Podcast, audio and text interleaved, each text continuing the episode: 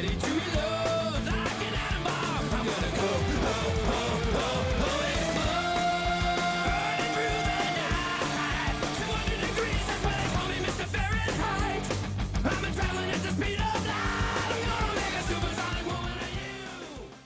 everyone, Jai Alexis here for another review from House of Tortured Souls and the Jai Alexis Show. So, if you had a chance, you got to see the films at the Houston Horror Film Festival. Uh, for one weekend, they showed over 80 movies. That's right, 80 movies. You could buy them for the whole weekend or just watch the ones you wanted to see. Uh, the Houston Horror Film Festival did a great thing. I love them. Always thinking of fans uh, for their safety and for a chance to see some films, you know, just because, you know. Um, we're going through a pandemic, and they just did the nice thing and showed some films um, for a weekend, uh, just to get everyone. Um, hey, we're still around. You know, we're still doing this thing. So here's some movies to watch. And these were all independent films um, during the festival circuit. So it was really cool that some people just got to see them.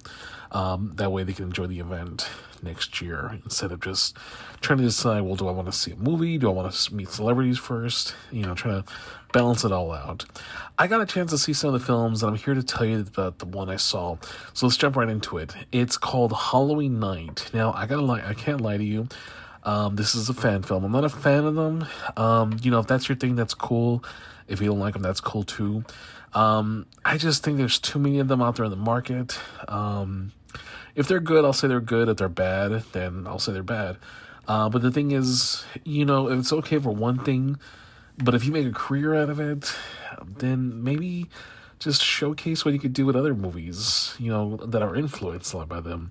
I mean, look at Hatchet. Uh, that's pretty much a, you know, homage to Friday the 13th. So that's actually not a bad franchise that um, that we have. So you know, that's just my opinion. Like I said, um, you know, I'm not a director myself Um, because um, I would probably reference movies that I love, so I kind of get it, you know. Um, so for Halloween night, this is a fan film. Like I said, it's about under an hour, uh, 59 minutes, so basically an hour, if you will. Um, it's Halloween in Haddonfield, Illinois. The infamous Halloween night of 1978 is all but a memory for the people of Haddonfield as a new generation of townspeople look back to the town's mar- marred legacy behind them, but death has come back to their little town.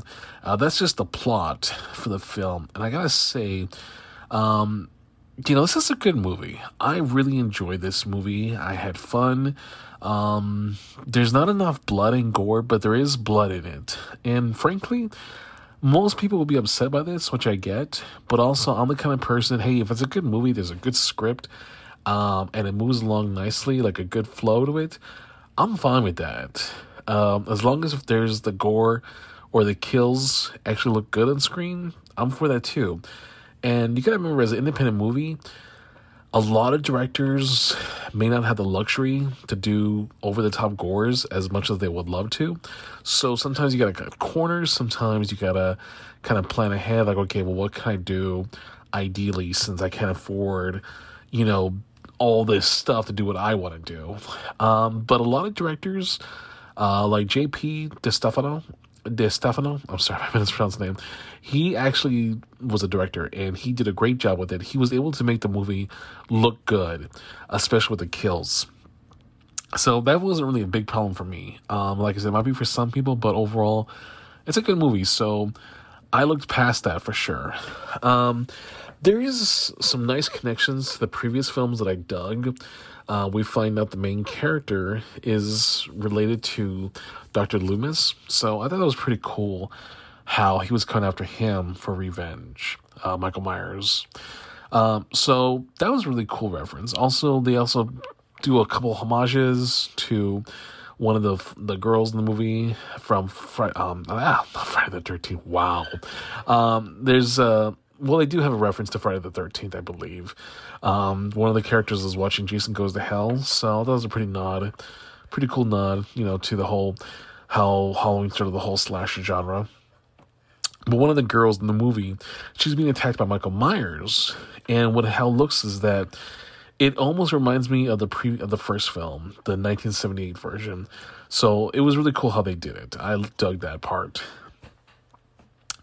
Uh, like I said, um, JP won Best Director for short film, and honestly, I'm all for it. You know, if I was a judge, I would definitely say, yeah, this would. I would definitely agree that this film deserves the Best Director award. He did a great job. Um, this is a pretty sacred movie to a lot of fans, so I got to give him a lot of credit for doing this film, only because it's. I don't see a whole lot of Michael Myers fan films. If I do, they're shot very low budget but he did a really good job with this one. And I gotta admit, it's the only downfall I would say is I wish it was a bit longer. Like I wish it was a feature film, but this is the right amount that it's good for what it is. It's not too much. It's not too little. It's like right in the middle, and it's very enjoyable. Uh, so if you get a chance, watch it. Um, I don't think it'll be available to buy, but if you can watch it, I would say watch it. Enjoy the film and check it out. And for more information, you can also check out the fa- Facebook page for Houston Horror Film Festival for all upcoming events, as well as any kind of news going along with the festival.